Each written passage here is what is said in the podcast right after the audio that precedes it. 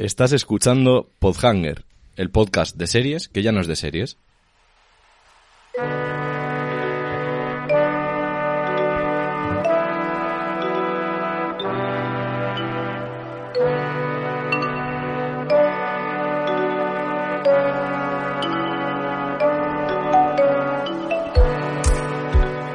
Muy buenas a todos y bienvenidos a Podhanger, el podcast de series que ya no es de series, pero este año sí. O no, ya veremos. En primer lugar, feliz 2021 a todos. Eh, los que pensabais que el 2021 iba a ser un año mucho mejor que el 2020, bueno, pues no. Hemos empezado, joder, estamos viviendo, yo estoy un poco cansado ya de las épocas históricas, estas que estábamos viviendo, pero bueno, nos tendremos que acostumbrar a ello. Somos protagonistas de los libros de historia, ¿qué se le va a hacer? Desde Alicante, mejorando cada vez más sus elecciones cinéfilas, Rosa Sánchez, ¿qué tal? Jope, precisamente en este podcast no he mejorado las elecciones, pero, Ya, pero joder. que en general sí. Sí, precisamente por eso lo decía. Luego, luego lo entenderemos todos un poco más. Desde Suecia, sin salir aún del armario, Paco Almansa. Os juro que esta es la última vez que sigo dentro del armario. En la siguiente, en el programa ya saldré al armario en Ya. directo. Por ah, en directo. Vas a hacer un cambio de. Directo. Vas a hacer un cambio de localización directamente. Sí, sí, sí, sí, exactamente. Genial, genial. Y un servidor desde Valencia, Gonzalo Cuelliga. Bienvenidos.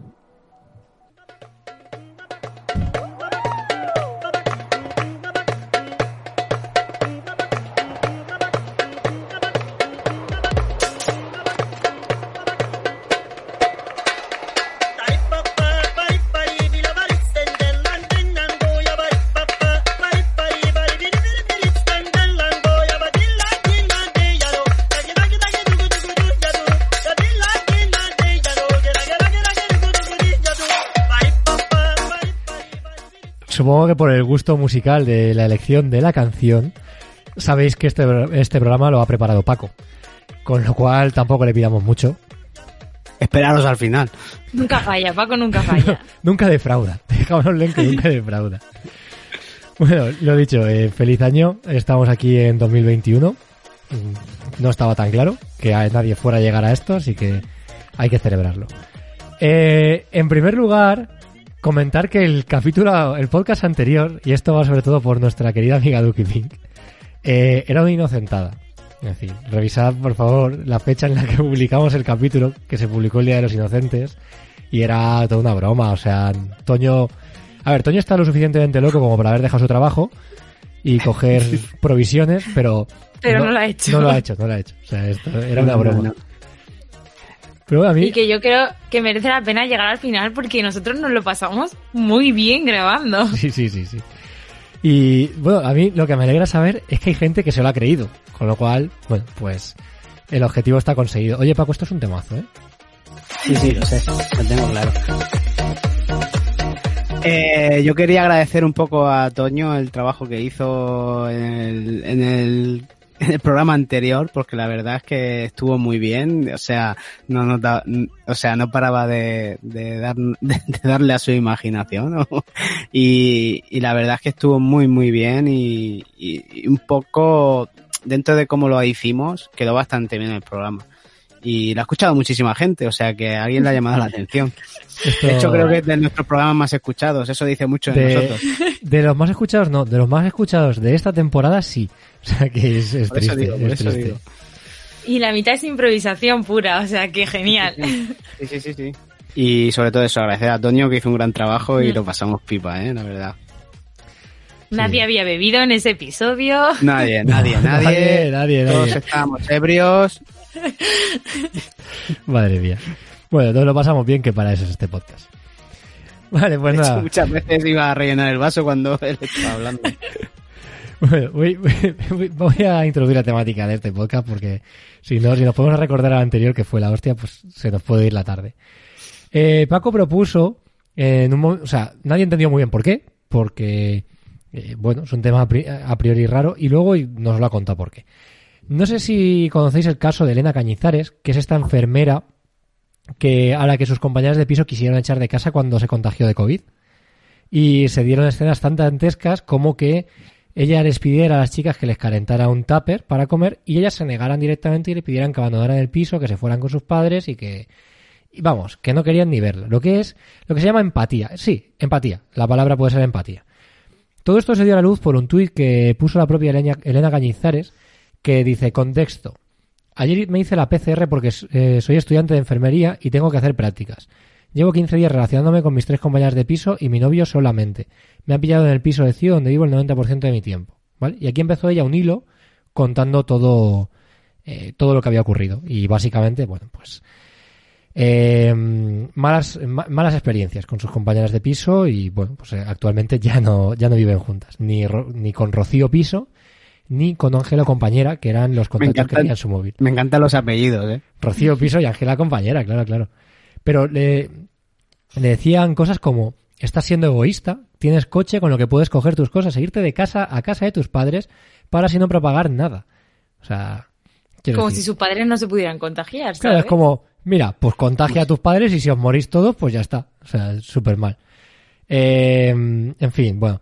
Le dicen cosas como tus padres tienen como deber cuidarte, nosotras no. Nosotras nos hemos encontrado en la calle y no tenemos por qué vivir esta situación. O sea, empatía, empatía. Sí. A ver, en defensa un poco de...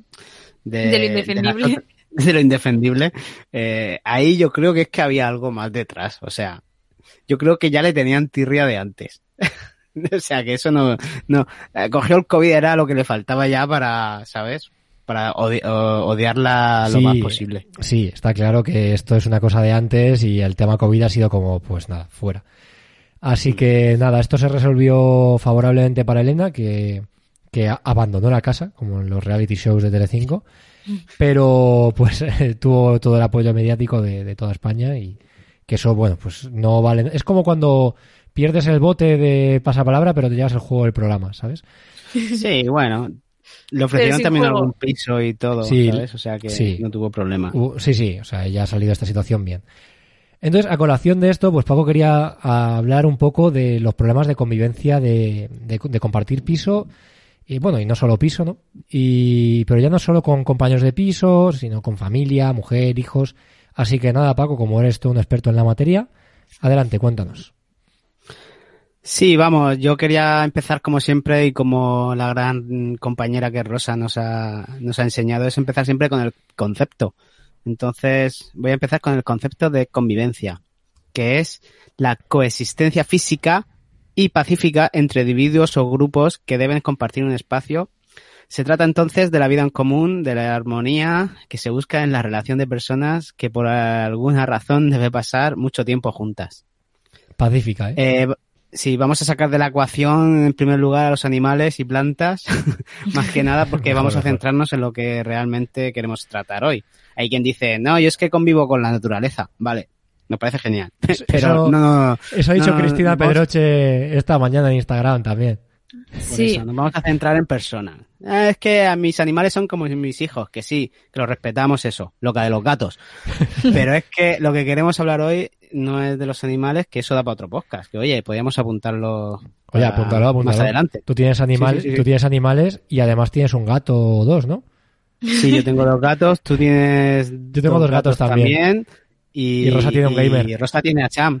O sea, yo, tengo- que- y yo he convivido con mis hermanos muchísimo tiempo, así que... sí, Claro, sí, claro, claro. También, también. Con Robin y todo. Entonces, eh, el, yo lo que queremos centrarnos es en las personas, ¿vale? Entonces, vale, el- la convivencia, el término viene del latín.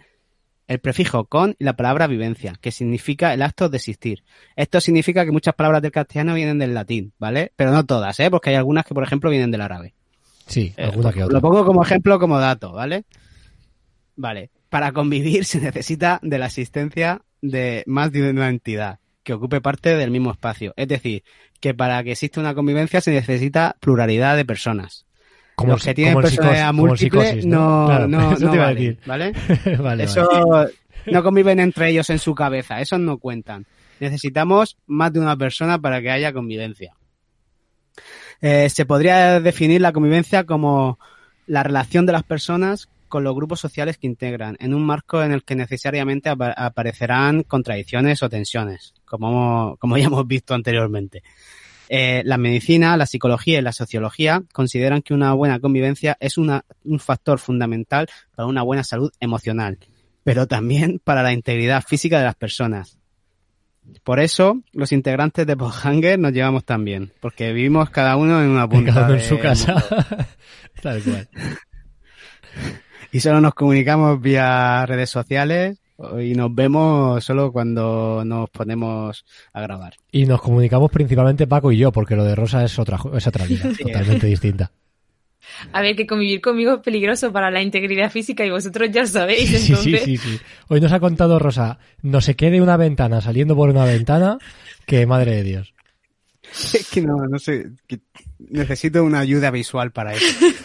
En fin. Sigue, sigue. Voy a seguir con lo mío. La psicología se encarga de determinar los trastornos de la convivencia que pueden tener los individuos y ayuda a solucionarlos, tratando de interpretar si hay alguna causa interna que lleve a esa situación. En la adolescencia, por ejemplo, se suelen presentar muchos de estos trastornos por la relación con los padres. Desde Bohanger siempre apoyamos totalmente a buscar siempre ayuda de profesionales. A veces los problemas de convivencia familiar se pueden combatir con la ayuda de algún tipo de psicólogo. Así que no dudéis nunca en usar este, en es- este recurso, que siempre, pues oye, siempre está. Y después del spam de la hermana de Gonzalo, Eso que no, no- no Eh. hemos dicho nada realmente. no hemos dicho su nombre para nada, Bueno. pero vamos. Sí, no, pero sí que es verdad que mi hermana está especializada precisamente en eso, en psicología familiar. O sea, bueno, es clínica también, quiero decir, pero como que lo que más trata es eso. Y lo que ve, pues, es divorcios, eh, problemas con los críos y tal. O sea, que, que eso, que hay psicólogos especializados en eso y la convivencia se soluciona. O sea, que salvo que seas eh, Elena Cañizares y pues ya no, claro. Claro, es que hay que querer. Para que se solucione Claro, tienes claro. que querer Si solucionarlo. no quieres, si, si te, si te hacen bullying, pues igual no quieres solucionarlo. Pues vale, pues voy a hacer la primera pregunta de- del programa, que viene con una contradicción bastante guapa. Entonces, ¿el ser humano es egoísta o solidar- o solidario por naturaleza? ¿Qué pensáis, chicos? Eh, a ver, le está dando, lo, lo he pensado antes cuando me he leído el guion y le está dando vueltas, y es que mm, no creo que el ser humano se pueda polarizar en uno de esos dos conceptos. Es decir, yo creo que se es, que principalmente se es egoísta, pero se es solidario con la gente con la que hay un vínculo. Y ya está, y con esto yo me salto, con esto me salto la pregunta. Sí, eh, no, no que haya un vínculo, es decir, la gente que es solidaria con terceros desconocidos es gente que ha hecho un ejercicio de conciencia para llegar a serlo. Porque de primeras no se es solidario de esa forma. Por ejemplo, ¿No lo crees? no, yo creo que no. Eh, por- porque si no, todo el mundo haríamos mucho más por la gente que está en peores circunstancias que nosotros. Es decir, eh, ¿Tú crees que hay gente que no lo hace? Que no hace qué. Eso. Ser solidario, Hay hay mucha gente que no es Hay solidaria. mucha gente que no es solidaria. Ya, ya, pero me refiero a que hay gente que sí que lo es. Hay, hay gente que sí que lo es, pero es gente Mm. que previamente ha hecho un ejercicio de conciencia de una forma u otra. O se le ha educado de esa forma, o, o cuando ha ido creciendo, ha ido madurando, ha ido eh, haciéndose cada vez más solidario. Pero hay mucha gente que por naturaleza no lo es, y si no lo aprende, pues, pues deja- no lo es nunca, ¿no? Entonces a mí me, me da la sensación de que hay una tendencia a la, a- al egoísmo, más que a la solidaridad. ¿Rosa? Mi teoría es bastante distinta a la de Gonzalo. A ver, Eh, Lo sabía. Esto, esto pasa ¿Dónde- siempre. dándole eh, un poco de vueltas al tema también, yo me doy cuenta que si todos partiéramos de esa base, y va a sonar un poco hippie, ¿no? Pero de ser solidario y amoroso hacia los demás, como sociedad, eh, la supervivencia tendería a eso, ¿no? Porque si todos nos ayudamos a todos, todos estamos bien. Lo que pasa es que creo que lo que nos lleva a no ser así de base es que mm, como hay mucha gente que no llega a un estado de estar bien, o sea, de encontrarse en equilibrio, de encontrarse satisfecho, hay muchos miedos. Por ejemplo, eh, ¿cómo le voy a dar mi dinero a otros si yo no me siento satisfecho con la cantidad de dinero que tengo? Entonces creo que lo que, que de base, si lo miráramos desde otra perspectiva, que aquí sí que coincido con Gonzalo, que tiene que ver con, con la educación, también Hmm. creo que con el autoconocimiento, lo más beneficioso para la so- sociedad sería que lo que nos llevaría a sobrevivir más sería ser solidarios entre nosotros y cuidarnos más, pero que es el miedo lo que nos lleva a no ser así con los demás. El miedo a que porque des tú tengas menos o el miedo a lo desconocido y por eso se trata mal a otros, pero yo sí que creo que de base tendemos a ser buenos. porque eh, sobrevives más si te apoyas en los otros. Sí, sí, eso es cierto, Vale. es cierto. Pero, Vale. pero aún así, o sea, y, y- y comparto gran parte de lo que dices.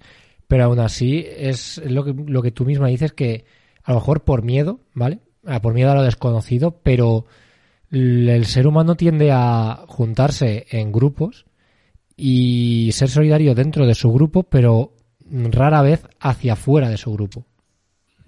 Ya, en verdad, aunque puede ser por miedo, ¿eh? sean distintas, estamos bastante Sí, de acuerdo estamos- en, que esa es como la realidad Hmm, eh, de la sociedad en la que vivimos. Claro. Por lo menos de- en el ambiente donde nosotros estamos. Muy bien. Me ha parecido muy interesante vuestra forma de pensar, pero vamos a ver un poco lo que han pensado gente que ha estudiado el tema, ¿vale? Y no- Si os que Gente que ha pensado más fuerte que nosotros. Sí, que nosotros hemos No, pensado media que- horita o que, aquí. o que ha estudiado toda su vida sobre eso, ¿vale? Claro, claro. Entonces, os voy a hablar sobre el filósofo Thomas Hughes que postuló cómo debían comportarse las personas y los estados.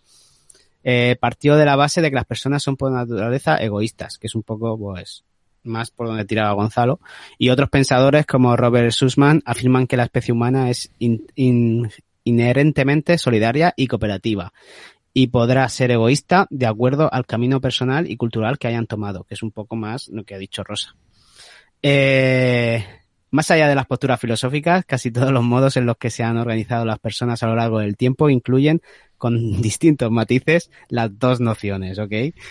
Dado que las personas vivimos, combi- con- eh, vivimos combinando la ambición y el interés individual con necesidades y búsquedas de logros colectivos. Bien, esto es un, esto es un, esto es algo importante, o sea, es, eh, habéis definido vosotros exactamente lo que es la convivencia eh, en vuestras dos posturas distintas, pero que tenían algo en, en- Cuando, cuan- A- algo cuando hay parecido. talento, es que cuando, cuando hay talento, la gente no sabe lo que se pierde si no nos escucha. Vale. Este fino equilibrio surge como producto de muchas pautas, ¿no? Que son transmitidas a lo largo de las generaciones y la convivencia entre las personas debe adaptarse a esas pautas. Que son- Pautas de convivencia. Eso es. Exclamación. ¿Vale? Dice, a ver, a ver, oyentes de Podhanger, dice exclamación, pero en el guion no ha puesto exclamación, ha puesto negrita y las letras grandes, pero bueno, Sí, pero porque era importante. la, hipo- la hipotenusa. Porque en mi teclado sueco no encuentro nunca la exclamación primera. Solo encuentro la del final. Vale. Pues eso, las pautas de convivencia existen muchos ámbitos en los que las personas deben convivir, trabajos, escuelas, espacios públicos, barrios, edificios, grupos de amigos, familias, la cárcel, por lo que es importante que se establezcan adecuadas normas y códigos de, de comportamiento que hacen una buena convivencia. Veamos algunas de las pautas de convivencia que suelen aplicarse. Lo vas a contar con acento mexicano como si fuera un tutorial de algo. No, esto no es acento mexicano, es acento azafata, azafata o presentador de, De un, de dos, concurso de premios, sí. Vale, vale. Responsa no, en serio, responsabilidad. Aquellas que se, que se desprenden del sentido de la responsabilidad, entre las que se encuentra el cumplir horarios y los compromisos que son asignados, el llevar a cabo las funciones y las pautas de comportamiento que se deben de respetar, ¿vale? El respeto, respect. Respect. Respect. Las que se tienen que ver con el respeto, como aceptar los puntos de, vi- de vista ajenos, no discriminar, e intentar comprender y tenerle paciencia a los demás. O sea, todo lo que no hace Gonzalo con nosotros. Oye, encima, o sea, que tú, tú piensas que yo llevo varios años yendo a comer y a cenar a sitios veganos por Rosa, o sea, más respeto que eso. Sí, estoy bromeando, estoy bromeando. Nos respetamos mucho. Honestidad. Ojo. Eso también. Sí, sí, sí, sí. Honestidad. Honestidad es cuando, es cuando Paco, Las después, de, después de estar yo un mes en Emiratos Árabes, lo primero que me dice es, has engordado. Eso es honestidad. Hijo de puta. Eso es honestidad. Las vinculadas con la honestidad como asumir la responsabilidad de los propios errores, ¿vale? Eh, aquí en Pojangue somos muy honestos. De hecho, nosotros los temas los sacamos de la primera palabra que encontramos en Google. O sea, este, este artículo lo, lo he sacado del primero que, que me ha salido cuando he puesto en Google la, la convivencia. Vale. Y luego, pues, el- la solidaridad, Rosa. La solidaridad, cómo colaborar con el cuidado del lugar, integrar a las personas nuevas que lleguen, ayudar sin esperar a una recompensa y abogar por lograr acuerdos de las decisiones que se deban tomarse entre todos. Vale, muy bien.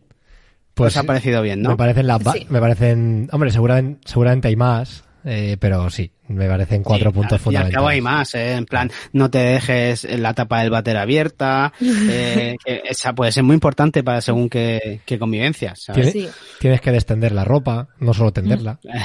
En mi Claro, casa es claro. súper importante la de eh, si te haces un café y te vas a alguna habitación, no te dejes la taza por ahí. Uy, ya, eso en mi casa también, lo que pasa es que a Marta no, la, no le ha entrado todavía en la cabeza. Y a Sam tampoco, es como que la colecciono por ahí. claro, claro. No te dejes las llaves del coche en, en tu chaqueta, porque a lo mejor los demás tienen que usarla también. Bueno, vamos a dejar nuestras mierdas fuera y vamos a por la segunda pregunta de la convivencia, que viene siendo que centrarnos un poco en el, en el caso en el que hemos empezado el programa. ¿Cuál creéis que han sido los problemas de convivencia que han tenido las chicas en cuestión? Eh, solidaridad Realmente. Empatía. y respeto. Todas esas. dos. Básicamente todas esas. No, a ver, honestas han sido tanto ella al comunicarles que, que había sido positiva como ellas al decirle, pues preferimos que no estés aquí. Pero claro, no se ha dicho con respeto. Ni Eh, se se ha intentado yo- entender. Sí, a ver, yo como he dicho antes, voy a hablar yo primero porque es mi programa. eh, el- yo creo que principalmente ya había algún tipo de antipatía con esa chica y con manía, independientemente del COVID, porque yo creo que en una situación así todo el mundo, o por ejemplo unas personas normales, tienden a, a ayudarse en ese sentido.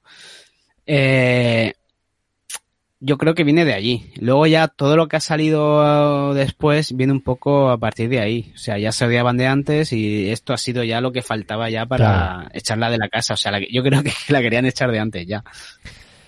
Tiene pinta. A ver, muchas veces. Es que yo esto lo he visto en, en otros pisos en los que he estado con estudiantes y tal. Y muchas veces es como que no se hablan las cosas a tiempo, se van creando como unos rencores internos y eh, lo que tú decías de la honestidad, ¿no?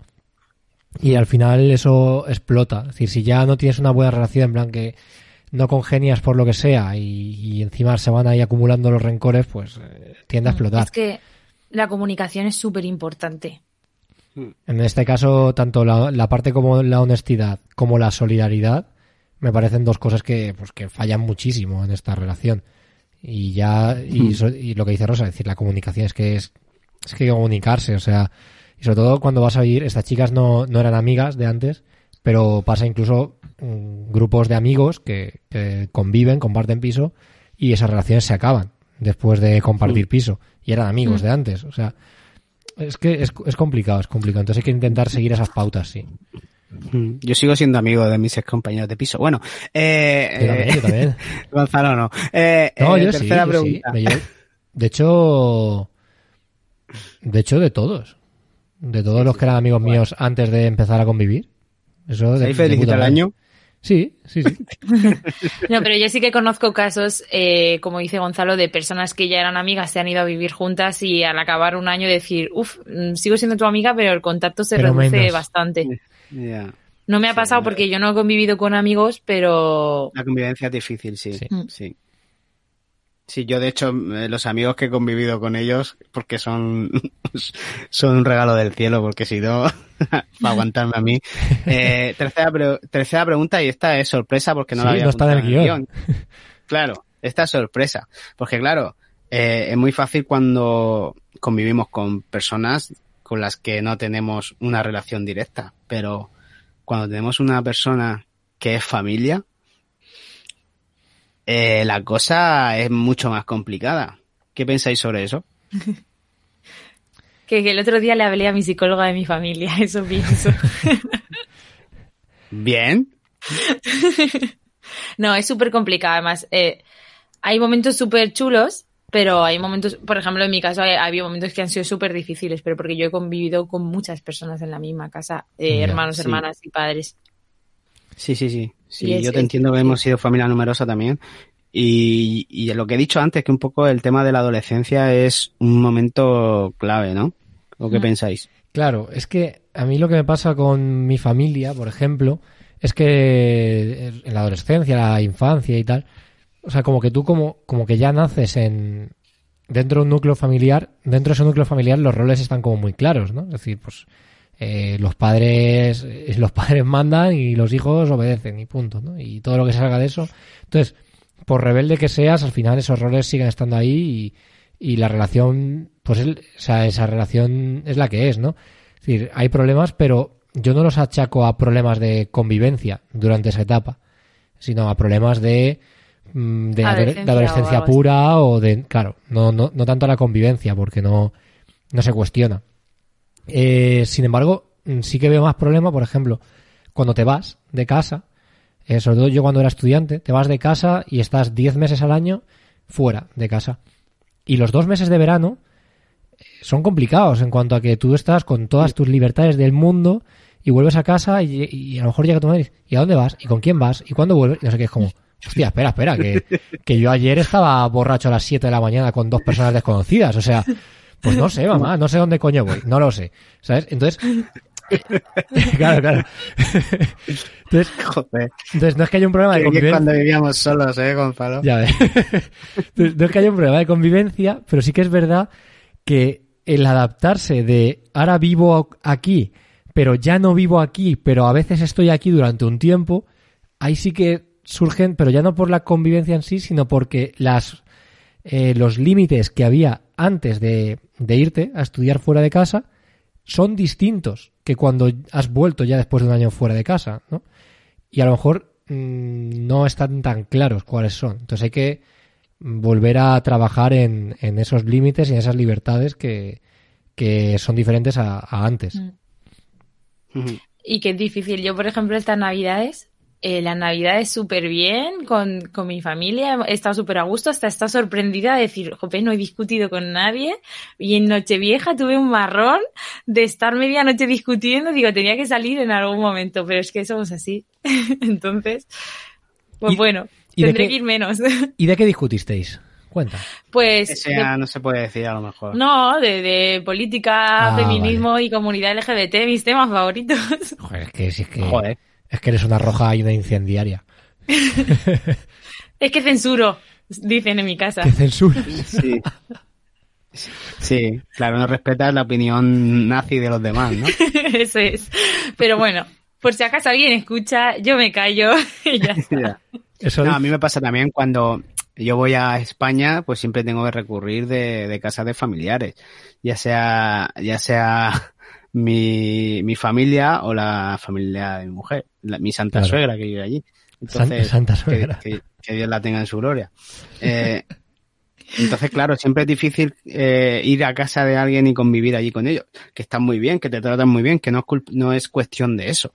Pero cuando tú ya tienes un, un- una individualidad, es muy difícil compartir eso. Entonces yo entiendo mucha gente que por problemas, por ejemplo, ahora hemos tenido el tema de la pandemia, pues yo sé que mucha gente pues se ha quedado en paro, eh, muchos jóvenes que a lo mejor han tenido que volver a, su- a la casa de sus padres y claro, eso se hace muy cuesta arriba. Entonces desde aquí lo siento chicos, un, un- todo mi apoyo y un abrazo muy grande porque eso tiene, eso es muy duro. Sí, es duro, sí.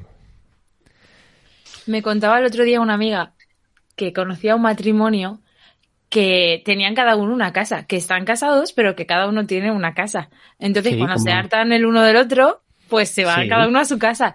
Y yo, claro, Como- si tienes dinero, eso es maravilloso, pero Claro, claro. Pero es como si la no- actriz esta, la de, la de, la que ahora en The Crown hace de Margaret Thatcher, Eh, Gillian Anderson.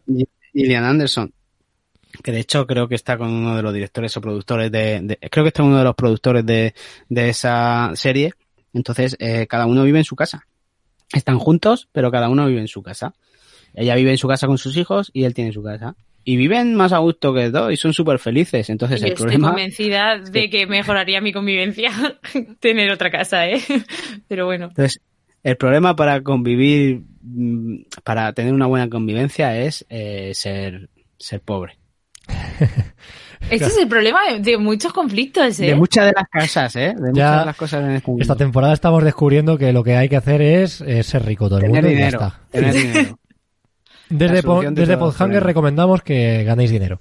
Mucho. Sí. Exactamente. Si es posible. Todo lo que podáis. y ya está, fin de los problemas. Luego haremos un podcast Vale. hablando de los problemas de tener dinero. Pues hasta No aquí los, un poco. no los conozco. Pues hasta aquí un poco mi intervención de hoy y nos veremos pues cuando me toque a mí dentro de unas tres semanas, pero bueno, eh, colaboraré también con, con cuando le toque a mis compañeros. Guay, guay. Pues eh, muy guay, Paco, muy, muy divertido. Me lo he pasado muy bien mí hablando de esto. Sí que me gustaría añadir una cosa. Uh, Eh, Igual, no, eh, igual se viene que abajo. ha quedado bien, ¿eh? Que ha quedado bien. Que no, ya, que ¿eh? no, que es- que está perfecto, pero es solo un consejo porque se me ha venido a la cabeza conforme tú hablabas. Es como una recomendación porque como al fin, como has comentado, no se convive solo en familia, se con- en un aula también hay convivencia o en cualquier Claro. tipo de, Claro. de grupo. Sí. Y una dinámica que hice una vez en un como en un intercambio de dos semanas, que había gente de muchos países, pero que éramos todos más o menos de la misma edad, pero que necesitábamos unas normas de convivencia porque íbamos a, a compartir espacio, fue que nosotros fuimos los que elaboramos esas normas. Y esto lo recomiendo incluso para, para una clase o una familia que tiene varios niños. Sí, hacer entiendo. Que no venga alguien, que no venga alguien y te Claro. imponga lo que tienes que hacer Claro. en un sitio que Porque se haga cuan- un poco. Ujú. Incluso compañeros de piso, cuando tú razonas dónde quieres poner los límites y formas parte de ese proceso, te va a resultar mucho más fácil tener adherencia a esas normas, porque las has puesto tú y estabas de acuerdo en el momento que las han puesto. Entonces, Sí. como consejo, ahí lo dejo. Muy bien. Pues sí, pues, eh, pues sí. Has, has suma- has sumado, Rosa. Pues nada, Marta, cariño, si estás escuchando esto, que no. eh, cuando estamos en la casa nueva, pues igual hay que hacer firmar un tratado de convivencia. Los tratados están muy bien. en muchos Uy, uy, uy, he visto más de uno muy interesante, ¿eh? Rosa es experta en tratados, pero eso será otro tema. Venga, va, pues vámonos, vámonos al cine.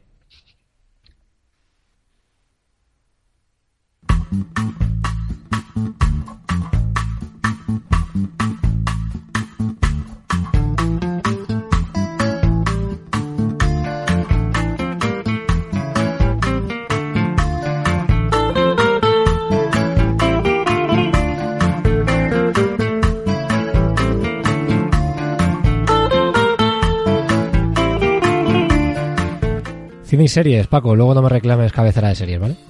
¿Cine? No, está bien, está bien. Me ha encantado, ¿eh? Está. ¿Te mola? Me gusta. Pues sí, sí, está la, chula. la tenía por ahí para ponerla en un programa anterior que al final no la puse, no sé por qué. Y yo digo, pues voy a, voy a ponerla, voy a ponerla. Vale, venga, eh, pues pelis. Rosa, ¿qué peli, qué peli traes? Pues, Y sobre todo, ¿por qué? ¿Por qué? Porque eh, conforme voy generando mi propio criterio para analizar películas, no sigo mi, no tengo un criterio para buscarlas. Entonces, eh, buscando pelis sobre convivencia, me ha salido una, me ha parecido interesante y la he visto. Y no me ha gustado nada, por no decir que me atrevería a decir que es muy mala. Pero bueno, voy a hablar un poquito sobre ella. Se llama Bittersweet Days. Si alguien por favor la ha visto y puede, a lo mejor se me han escapado cosas, ¿vale? Pero si alguien la ha visto y tiene algo positivo que decir, que me lo diga. Es una peli española eh, de una... ¿Nombre en inglés? Sí. Eh, a ver, tiene cosas positivas, ¿eh? La diré. Sí, Eh, de una directora que 72 se llama. Marga Meliá y a- habla un poco sobre la convivencia estilo compañeros de piso. No habla solo de eso, pero sí que es algo que se ve, porque va de una chica que vive con su novio, pero por temas de trabajo su novio se traslada y mm, por dinero tiene que compartir piso con otro chico. Entonces, bueno, pues es un poco eh, como viven esa experiencia ellos dos. A mí la película no me ha gustado.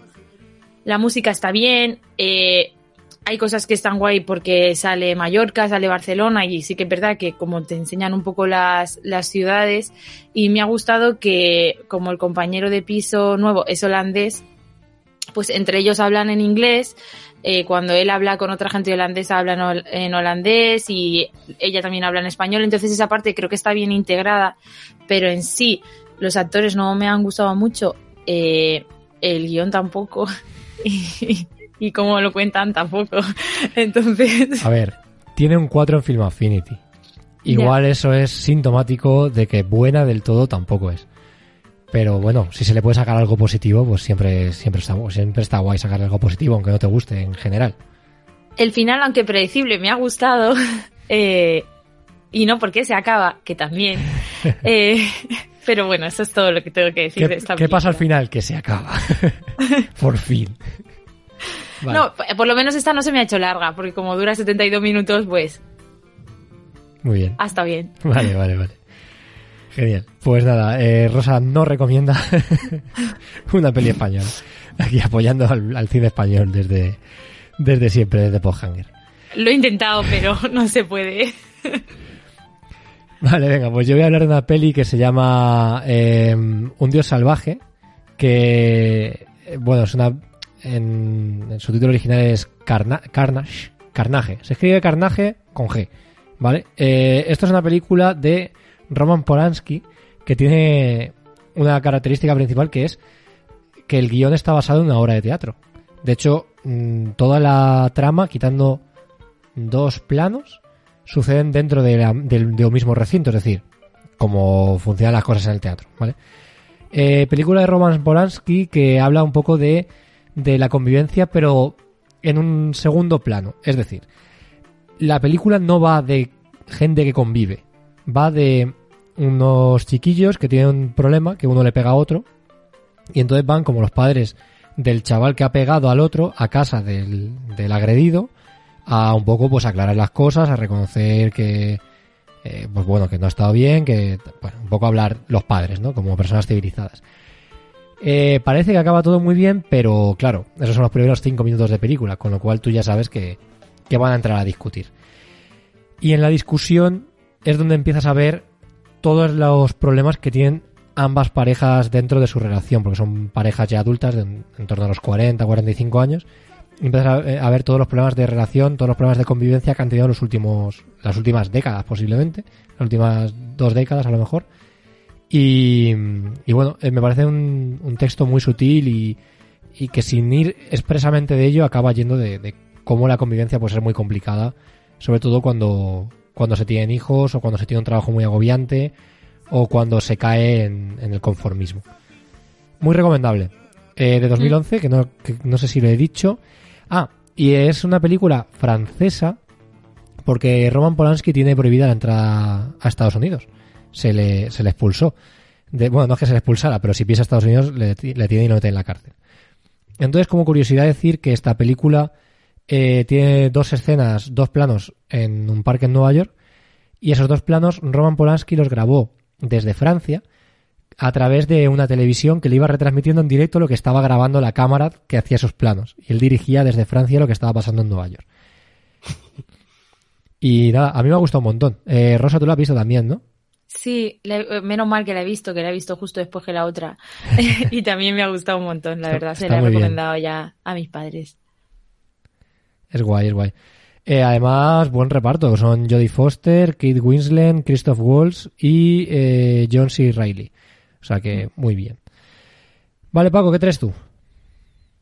Pues yo voy a traer una película de los 90, de- exactamente de 1993, que es Viven.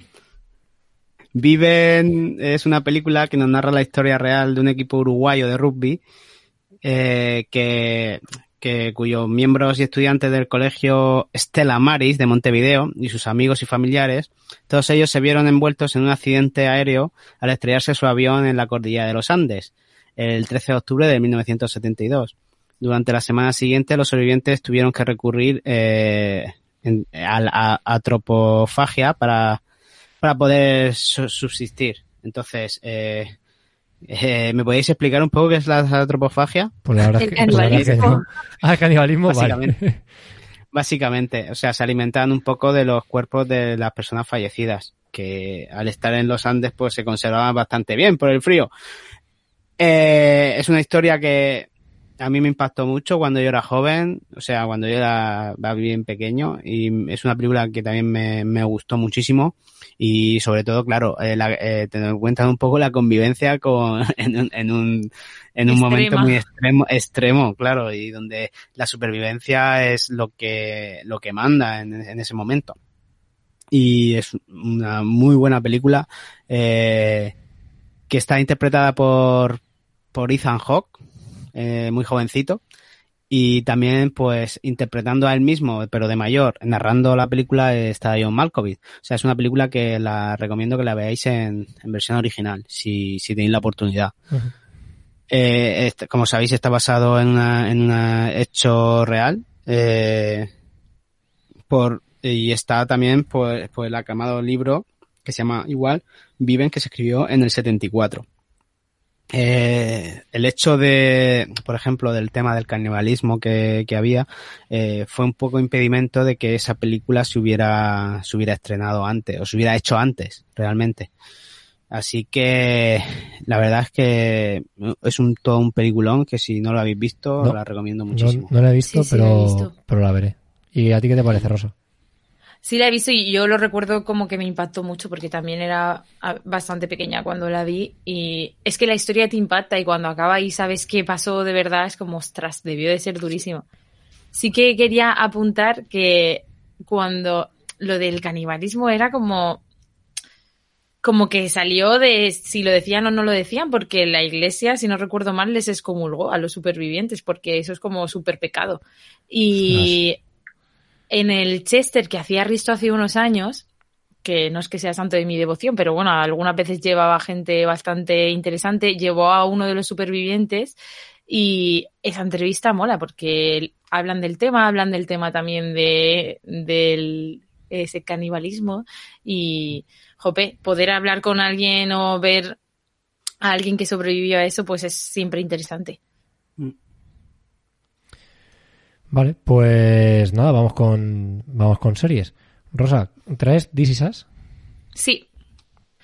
Eh, llevan mucho tiempo recomendándome esta serie y la he empezado a ver hace poquito y la verdad es que me está encantando. Eh, voy por la primera temporada, pero la voy a ver entera casi seguro. Es una serie que salió en 2016, es un drama, porque iba a ver yo otro tipo de serie. Claro. Sí, puedo, sí puedo eh, estar llorando todo el día. Eh, habla mucho de, de familia. Mm, voy a hacer una pequeña sinopsis, pero súper pequeña, porque trata muchísimos temas. Pero es básicamente una familia de tres hermanos que son trillizos. Son dos chicos y, y una chica. Y compaginan eh, su etapa de, mm, de infancia con su etapa adulta, la serie. Pero mola mucho cómo te va contando todas las cosas. Sí, es como que eh, está en dos tiempos. Sí, Te cuentan lo que pasó en el, en el, en el pasado y lo que Mm. está pasando en el presente.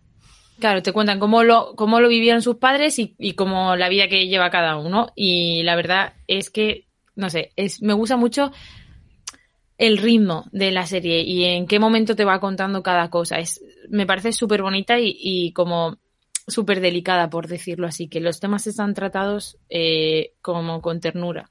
No es te meto todo el drama para que llores, es como que está en, en el punto justo. Yo pu- tengo que reconocer que vi de los primeros capítulos y me pareció algo demasiado pasteloso para mí. Me pasó un poco lo mismo. Yo la empecé a ver y, y no, no, Mira que es- no me llegó a gustar demasiado. Y mira que salían dos actores que me gustan mucho, que son el que hace de padre, que es el Peter Petrelli de, de Héroes, que también interpretó al hijo de Rocky. De hecho, sale hasta en la última, interpretando al hijo de Rocky. Y, y el que salía en, en ¿cómo se llamaba? En Smallville de, de Green Arrow. No me acuerdo ni cómo se llama el actor, pero vamos. no- no vi- es el, no- el no lo guapete rubio. Vale. El Kevin. Uno. Mm. Uno. Es que Smallville, Claro, tío. Ya. Es que esta serie tiene todos los ingredientes para que a mí me encante y para que a vosotros no os guste. Entonces, eh, Ya, Y además, y además de verdad. Y además de verdad. si alguien coincide conmigo, que la vea y si alguien coincide con vosotros, que no la vea. Esa es la hay un, recomendación. hay un concepto hay un concepto interesante que no lo quiero desvelar para no para no es eh, digamos eh, eh, spoilear la serie pero vamos que se ve en el primer en el primer capítulo prácticamente Y la verdad es que, que ese sí que me llamó la atención que es un poco el hecho de, de la raza que sabes Mm. lo que te estoy hablando no Mm. entonces mm, me gustó mucho ese concepto pero no sé si luego eso lo explotan para mal o para bien No he llegado. vale Si llego, te lo cuento. Ujú, ok Vale, pues yo traigo una serie que se llama New Girl, que supongo que la conoceréis. sí muy de Marta Eh, sí, a Marta le gusta mucho. Eh, a mí también me está gustando bastante, la verdad. Es que no quería traer, en realidad, series que traten la convivencia pues es que podría haber dicho Friends, Big Bang Theory, ¿cómo conocía vuestra A ver, madre? est- est- este era un tema trampa, o sea, puedes meter cualquier tipo de serie, cualquier tipo de película, porque Claro. básicamente en las películas lo que te cuentan, en mucho, sobre todo en los dramas, es el tipo de convivencia Hmm. entre personas. Yo, la verdad es que como justo la estoy viendo ahora, tiene siete temporadas y vamos mitad de la quinta, creo. Sí. Eh, pues bueno, la tengo fresca y también eh, es diferente. O sea, es una comedia que cuando te pones a hablar de las típicas comedias no sale tanto y bueno, pues por traer algo un poco más, un poco menos visto que, que otras cosas, ¿vale? Esta serie habla de una chica que, bueno, la acaba de dejar con su pareja eh, en California, no tiene muy bien no, no tiene muy bien claro qué hacer con su vida, está un poco perdida y acaba conviviendo con un grupo de chicos en, en un piso de, de Los Ángeles. Y de ahí en adelante, es decir, lo que te habla es de la convivencia de esta gente. del- ellos son, eh, son un grupo muy unido, que se conocen hace muchísimos años y ella entra de nuevas. Y entonces, según avanzando las series, ella deja de ser una new girl, una nueva chica en el piso, para ser una más e incluso llegar a ser la, la persona a la que todo el mundo recurre. ¿no? Entonces, bueno, a mí la verdad es que me gusta mucho. Eh, ahora, además, ahora, justo por donde voy, están teniendo muchísimos problemas de convivencia. Tienen hasta un manuscrito firmado de, de reglas de convivencia.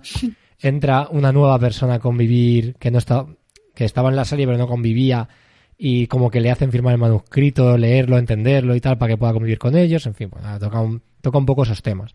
Porque como además tiene ideas como muy locas, eh, llegan a convertir en un hotel el piso una vez para ganar dinero, para viajar. Entonces, eh, habla mucho de esos, de esos roces, de esos problemas eh, que, que siempre están bien, ¿no? Siempre se llevan bien, pero te cuento todo eso. Entonces, pues bueno, está muy bien, eh, está muy bien en ese aspecto. Yo me lo paso bastante bien, me, me divierte bastante. No es la mejor comedia que he visto en mi vida, pero me divierte bastante. Así que nada, Yo- eh, os la Yo recomiendo. creo que, que he visto por lo menos la mitad. La mitad. Pero Bueno. mm, me da un poco la sensación, corrígeme si me equivoco, que le pasa un poco como a cómo conocía a vuestra madre en cuanto a envejecer. O sea, no sé si las últimas Mm, temporadas son no más creas, actuales, ¿eh? pero se me hace... Yo creo que la dejé y cuando ya la volví a, a querer continuar se me hacía un poco rancia y por eso no la cogí. En, algún tipo de humor, pero no lo sé porque Pues- tampoco sé por dónde me he quedado. Pues mira, yo opino todo lo contrario. Es decir, creo que como conocí a vuestra madre ha envejecido horriblemente mal.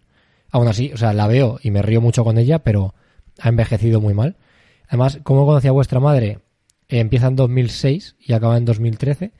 Y esta serie empieza en 2011 y acaba en 2018. Es decir, eh, sobre todo a partir de la tercera temporada, ya es una serie muy actual, muy de los cánones del humor actual y que toca temas complicados que antes se banalizaban mucho y se hacía humor, un humor bastante grotesco, lo toca de una forma muchísimo más sutil.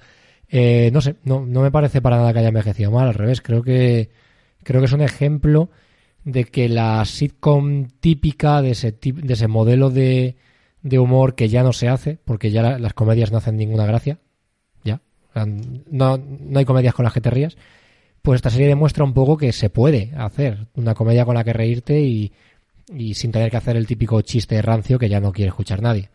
Entonces, no sé. Ya, igual es por, por el momento en el que lo dejé, ¿sabes? Mm, Igual si lo puede hubiera ser, no lo sé. seguido... Yo la estoy viendo ahora, además la empezamos a ver eh, creo que la última semana de 2020 y en 10, o sea, hemos visto como cuatro o cinco temporadas en, en tres semanas y muy bien, ¿eh? No sé, hay algunos personajes que ahora no me cuadrarían, pero bueno, que tendría que darle otra oportunidad para eso. A ver, a mí me pasó la primera temporada eso, pero según va avanzando mejora todo muchísimo. Muchísimo. Igual es que viste solo una temporada o dos, entonces te quedaste un poco con esa sensación. No. Claro, igual es eso, Tiene, es que tiene no si- me acuerdo mucho. tiene siete temporadas, ¿eh? Yo digo, y de, la, Ya, ter- de la tercera... No sabía que habían llegado tanto. de la ter- sí, de la tercera en adelante eh, mejora muchísimo, mucho, mucho mejor. Y es eso, es que la tercera es 2013 ya, o 2014, entonces... En fin, Paco, ¿qué serie traes? Sí, me habéis dado un hype. Estoy deseando terminar el podcast para poner a verla. Eh, yo voy a hablar de una serie que ya hemos hablado mucho aquí, que es Yo, tú y ella. Eh, es una serie donde tratan el poliamor. Y lo que me parece interesante es la convivencia de, de personas que, que practican el poliamor. Y es algo que, que está muy bien, que te lo explican allí de su forma. Y creo que me parece muy interesante porque es algo de lo que ignoro totalmente y, y no sé, pues es algo que, que es interesante ese tipo de convivencia de un, de un digamos, un, un tipo de, de relación bastante atípica. Así Sí, es algo que te da mucha curiosidad. Sí, sí, tengo curiosidad. O sea, ya no es, ya no es nada guarro, ¿eh? No penséis mal. Es el hecho de una convivencia normal entre, entre una relación de que de- son más de dos personas. No sé, me produce mucha curiosidad el día a día, simplemente el, el desayunar, el, todo eso, ¿eh? No penséis nada guarro. A ver, yo creo para, que para guarro ya está el porno, o sea que, es, la verdad es que me produce mucha, mucha curiosidad eso. Yo creo que es verdad que la serie eh, representa muchos conflictos. eh, no creo, o sea, creo que hace a la vez, por un lado, el idealizar esos momentos, pero luego darse ellos cuenta de que han ide- idealizado esos momentos, ¿sabes? Y y que entonces descubran que sí que tenían un conflicto con eso. Entonces está bien. Sí, sí, sobre todo eso, lo que tú dices, que... Pero luego hay momentos que es que... Pero es que eso pasa en una pareja normal y corriente, Hmm. ¿entiendes? Son, veis que muchos de los problemas que tienen los tres son problemas que tienen dos personas normales. O sea, que si imaginas los problemas que hay en una pareja normal, pues imagínate una persona, en una pareja que hay más de, de dos. Es, es, Claro. es, como complicarse la vida mucho más. Efectivamente. O sea, es muy, muy duro, es muy duro. O sea, el practicar el poliamor es, es una putada, A veces. sentimentalmente hablando. Así que nada, ahí lo dejo. Es muy recomendada, va su quinta temporada, tenéis en Netflix y los capítulos son muy cortitos y es como comer pipas. Va por la quinta, yo, yo creo que no las he visto todas entonces. Seguro que no. ¿Y, y qué otras eh, series? A mí se me venían a la cabeza todas las que os he comentado antes, cualquier sitcom, so Friends, como conoce vuestra madre, Big Bang y tal. ¿Qué otras series, pelis se os vienen a la cabeza así de este que, que pueda que se puedan recomendar, aunque no nos metamos mucho en ellas? Yo recomendaría una que vi hace poco, eh, película, ¿vale? Que es Alien, que trata sobre unos Alien. unos, siete transportadores que viajan en el espacio y tienen que convivir con un alienígena que se los quiere cargar a todos. Esa convivencia dura, ¿eh? Esa convivencia es dura. De hecho, el octavo, el octavo pasajero es chungo. Entonces, claro, es un poco lo que le pasó a Elena, pero en plan de que Elena era capaz de devorarse a todos y, y comérselo. Eh, Vale. Mi padre, que le he preguntado antes, me ha recomendado Pequeñas Mentiras sin Importancia, que creo que es una peli argentina, y me, esta me la ha recomendado mm, encarecidamente, o sea que la, la veré. Y por otro lado, me ha mencionado una que, que yo vi con él, que se llama Perfectos Desconocidos, que Sí, es una española sí, sí. De Ares de la que va mm, que va sobre una cena, que todos dejan el móvil y a- acuerdan que el primer mensaje que, Ah, sí, sé que cuál llega es. lo sí. leen en voz alta, entonces Es un, re- es un remake de una película argentina o italiana, no lo tengo muy claro. Creo que es italiana. No lo sé. O francesa, puede ser francesa. Pero es de, de Alex de la Iglesia, ¿no? Es de la Ley de la Iglesia, sí. Y luego se ha llevado a teatro aquí en España. Sí, es un remake que ha hecho él. Sí, el final es bastante de Alex de la Iglesia. Eh, es interesante eso, que son amigos que creen que se conocen, pero poco a poco van descubriendo, eh, pues eso, las cosas que se ocultan, incluso entre, entre parejas, etcétera. Y bueno, pues es, es interesante.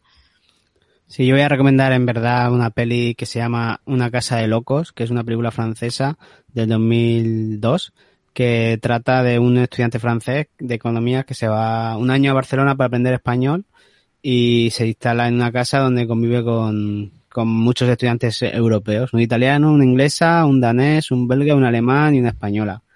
Eh, aquí pues se encuentran con gente de la misma en, la misma situación y que están estudiando en Barcelona y gracias al Erasmus y pues te cuentan un poco sus vivencias y, y creo que hay varias eh, creo que por lo menos hay una secuela que tenga yo claro y no sé si hay hasta una tercera parte una casa de locos esa os va a gustar a vosotros mucho porque vosotros habéis vivido lo que es el Erasmus y yo creo que vais a sentir bastante identi- identificados de vuestra adolescencia Yo no, yo no he ido de Erasmus, ¿eh?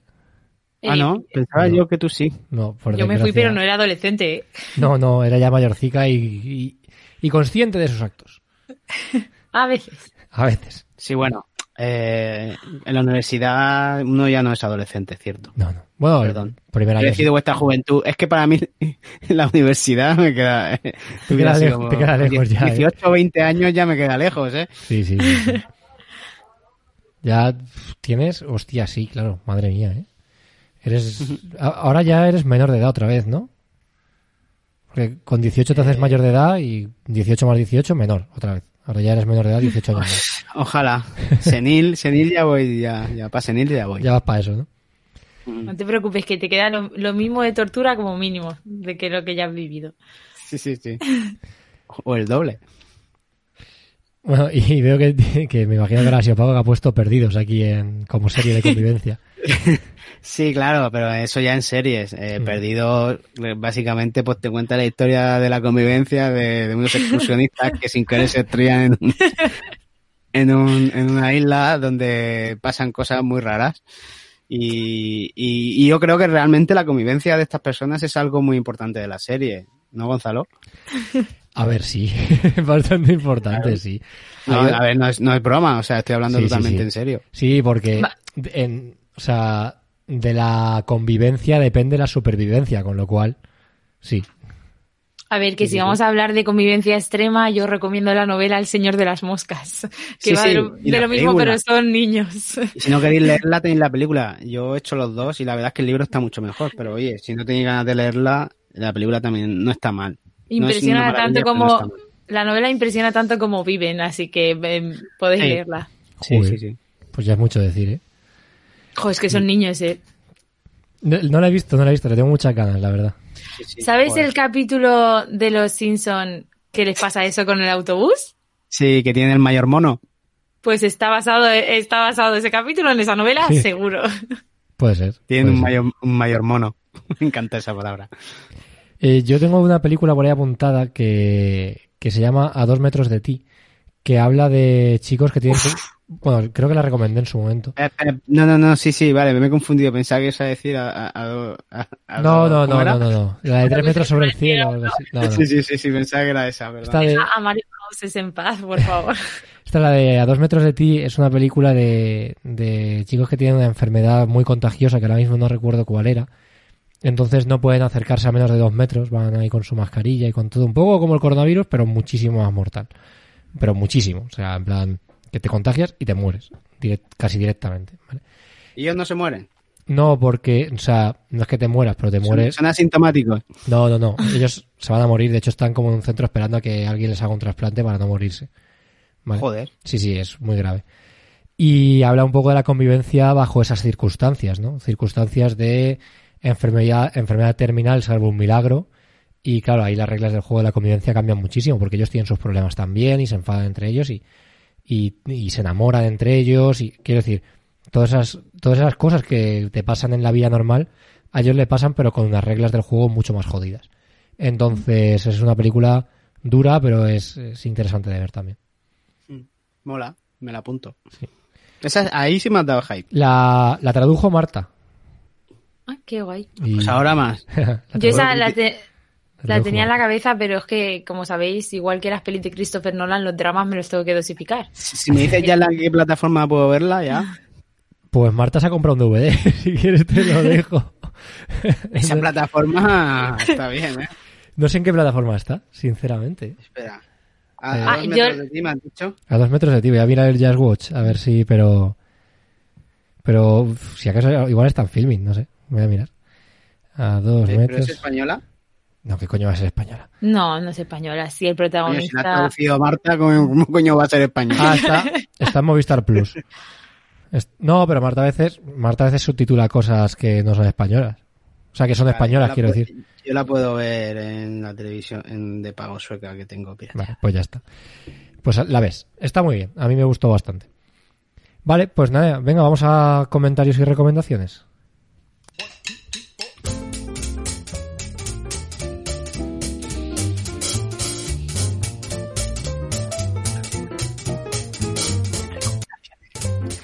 Estoy bastante contento con Paco porque está hablando al micro en voz baja para que no se escuche debajo de la música, pero se le escucha.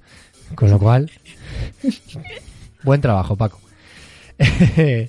Vale, vamos con los comentarios del podcast anterior. Que, son una fantasía. Hay, hay, hay podcasts fantasiosos total. Eh, vale, mira, empieza Rosa si quieres con el de Roberto González. Dice, qué programa más interesante y divertido, qué misterioso. Notaba a Gonzalo un poco escéptico y cabreado. Feliz 2021, chicos, sois geniales. Gonzalo, eres súper buen actor. Gracias. Eh, yo luego me, lo- me escuchaba y yo digo, joder, y Paco diciendo que actuó mal y yo me he visto bastante bien. Estaba súper escéptico y cabreado. Es decir, a ver, y tengo que, borracho. de- Y eso también. eso también. te- tengo que decir y tengo que, sincerarme diciendo que creo que ha sido la mejor interpretación que te he visto hacer nunca. Muchas gracias, Paco. Es todo un halago viniendo de ti, teniendo en cuenta que tú habitualmente lo que haces es insultarme. O sea que te lo agradezco mucho.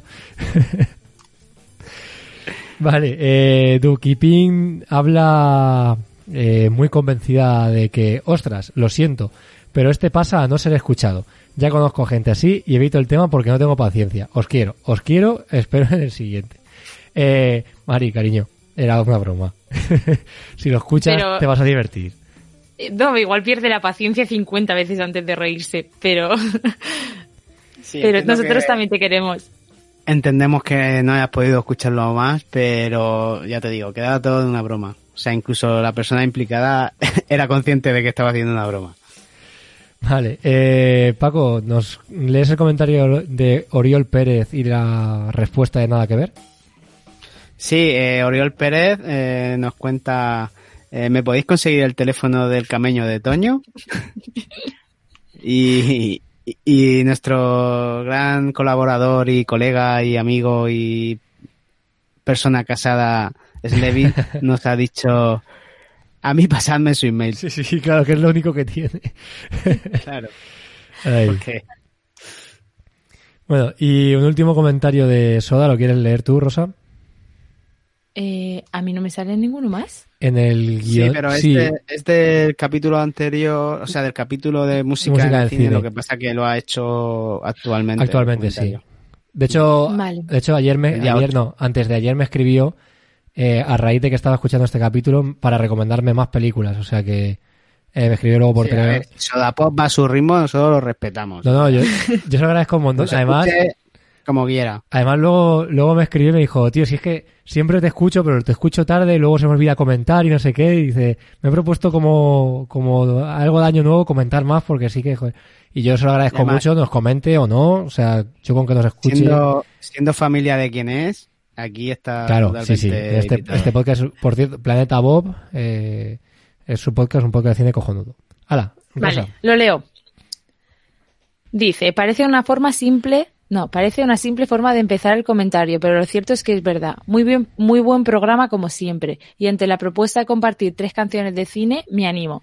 Y haré, y ante, ay, es que, ah, y ahí, Y dice que van las, que van las suyas, dice. Pero, vale, más, Uy, vale, Pa- es que Paco, ¿cómo- hay unos iconos raros. ¿cómo, ¿Cómo has copiado esto, Paco? Copiar y pegar. Pues regular. Vale. Ah, cuando se habla de grandes compositores siempre me da la sensación de que la gente se olvida de Bill Conti. Por eso elijo el tema principal de la película Lock Up, o como se conoció en España, Encerrado, para reivindicar un poco a este compositor. Dos.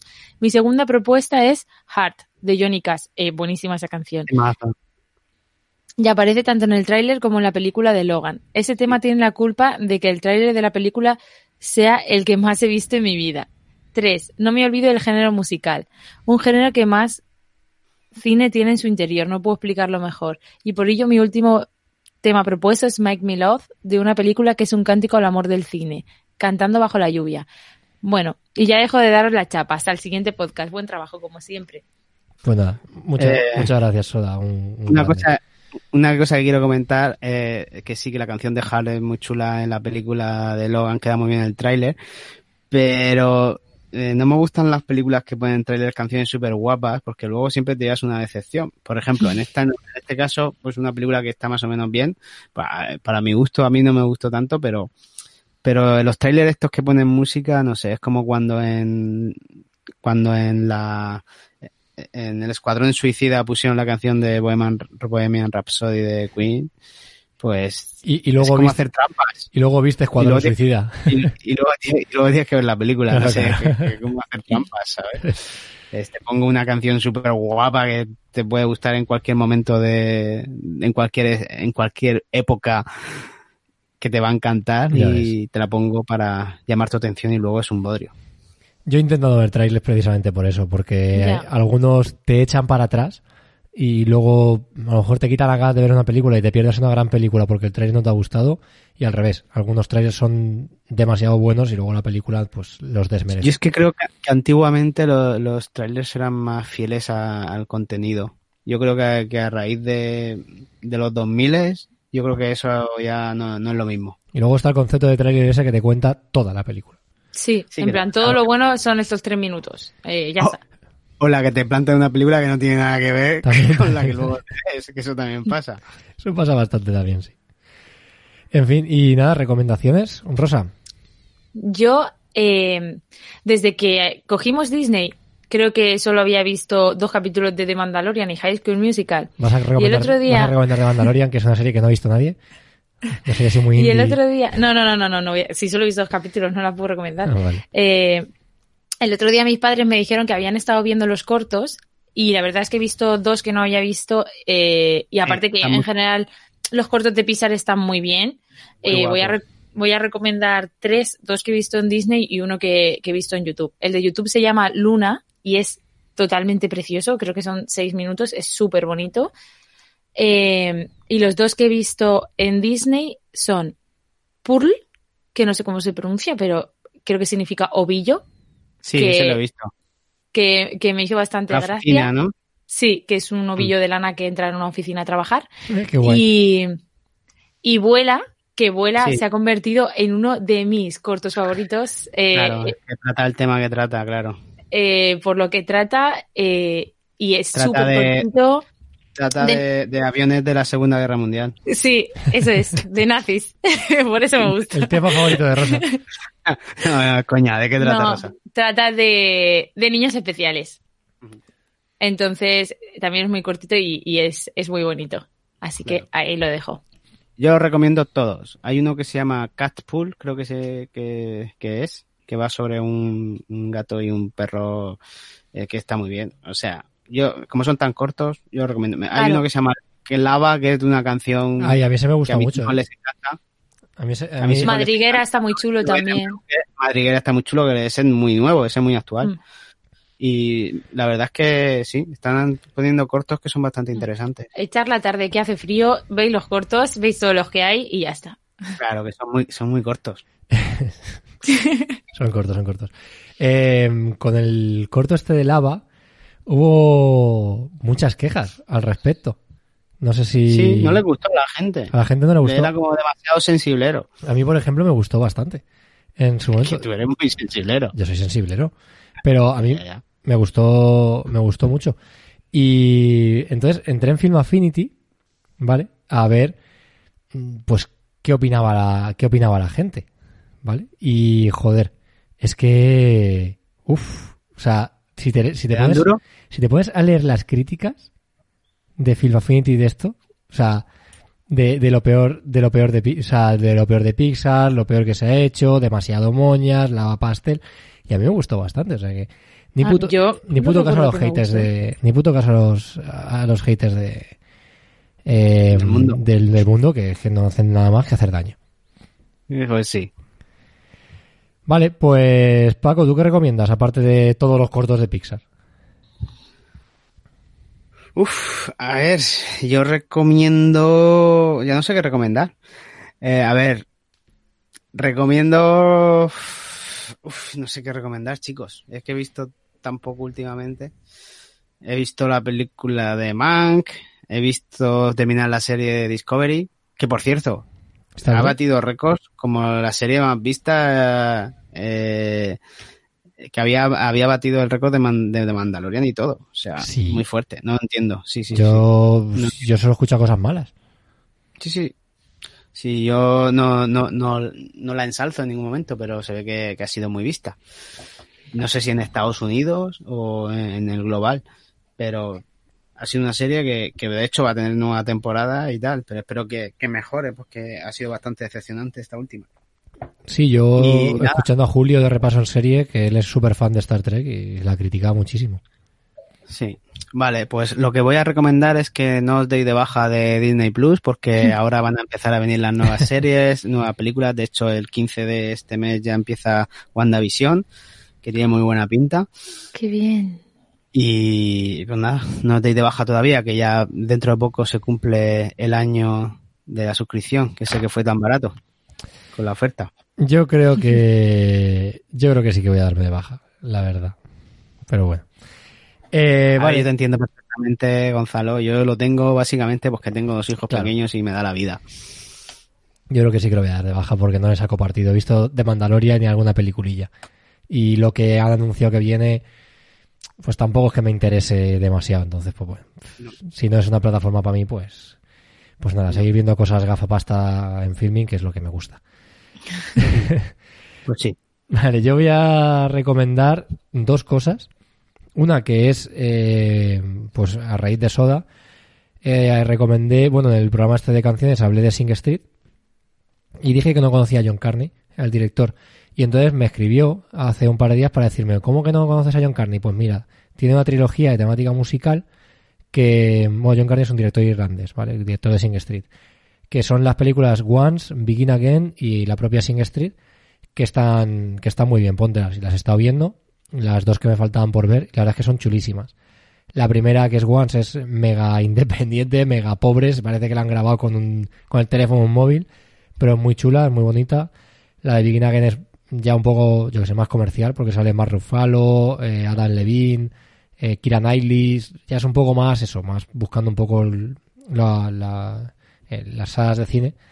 Y Sing Street vuelve un poco a lo que a lo que era, ¿no? Un poco más pequeño, más más independiente, más no sé, pero son películas que valoran mucho la creación musical, el proceso de creación musical, que es algo que yo disfruto mucho viendo. Y luego lo otro que voy a recomendar, porque esto realmente lo recomienda Soda a través de mí, lo otro que voy a recomendar es un podcast y grupo de Telegram para gente que le guste correr, que se llama Corriendo a Nueva York, que es un grupo de, de corredores que lo que hace- hacen es un podcast con el objetivo de llegar a correr la maratón de Nueva York. Y entonces yo que estoy flipadísimo con eso, pues nada, me he metido con ellos, eh, saben muchísimo, tienen planes de entrenamiento personalizados mm, porque tienen como aplicaciones para hacerlo y te lo personalizan en función de tus capacidades, de tus ganas, de tus objetivos, de tu peso, de todo. Y te ayudan un montón, hacen muy buen grupo, todo el mundo, o sea, están mandando fotos a por el grupo de gente que ha salido a correr en la nieve, que aquí han caído cuatro gotas en Valencia y yo no he salido y esa gente está pues más flipada que yo. Entonces, pues nada, recomiendo el podcast que está súper bien. Y, y sobre todo recomiendo que si os gusta el podcast y os gusta correr, pues que entráis en el grupo de Telegram que, que os va a aportar mucho. Y ya está. Esto ha sido el, el primer podcast de 2021. Cortito, al pie, hora y cuarto. Joder, pues no, no nos reconozco. No nos reconozco. ¿No? ¿Alguna vez Si es que cuando nos lo proponemos. Alguna vez teníamos que hacerlo bien. No, voy a cenar hasta temprano. Igual bien. vale, Paco Rosa, pues nada, eh, un placer. Como siempre, seguir grabando con vosotros en 2021 y me lo pasa súper bien, Paco. Muy buen tema al final. Gracias. Sí. Gracias. eh, espero que vosotros hagáis lo mismo y sacáis temas que realmente valga la pena. Luego, esto no falla. Un tema que está guay como este, luego lo escucharán 26 personas. Pero bueno, Pues eso, yo no creo que pasen del 30 esta vez. Bueno, sí, 32. por ahí. sí. No, hombre, más de 40 siempre hay, pero vamos, los 40, los 40 fieles. Pero escuchadme, que os lo agradecemos un montón, que nos Sí, escuchéis siempre, y siempre. Que, y que aunque esto lo hacemos para divertirnos nosotros, pues siempre es un placer que estéis por ahí. Yo no prometo no ser aburrida, ¿eh? Eh, bueno, bueno, yo creo que tu tema es muy interesante el que vas a contar. Y, lo que viene, pues hay programas que, es, que pueden ser muy chulos. O sea que os animo a los que venís siempre, pues a que sigáis estando aquí con nosotros. Y nada, voy a poner la canción de cierre y voy a dejarla 20 segunditos para que suene y entendáis el gusto musical de Paco. Otra noche bar. Hemos salido a ver qué pasa. Una vez más nos vamos a drogar. Nos vamos a drogar. Hemos salido a ver qué pasa. Una vez más nos vamos a drogar. La vida pasa ante mí y la película es muy mala. Ciencia ficción. Nos vamos a Lo que es un temazo. Sí, sí, sí. La vida es real, chicos. En fin, chicos, pues nada. Hasta dentro de 14 días que estaremos aquí con un nuevo podcast. Y a lo mejor con invitada. A lo mejor, ya veremos. Hasta luego, muchas gracias por escucharnos. Chao. Hasta pronto. Adiós.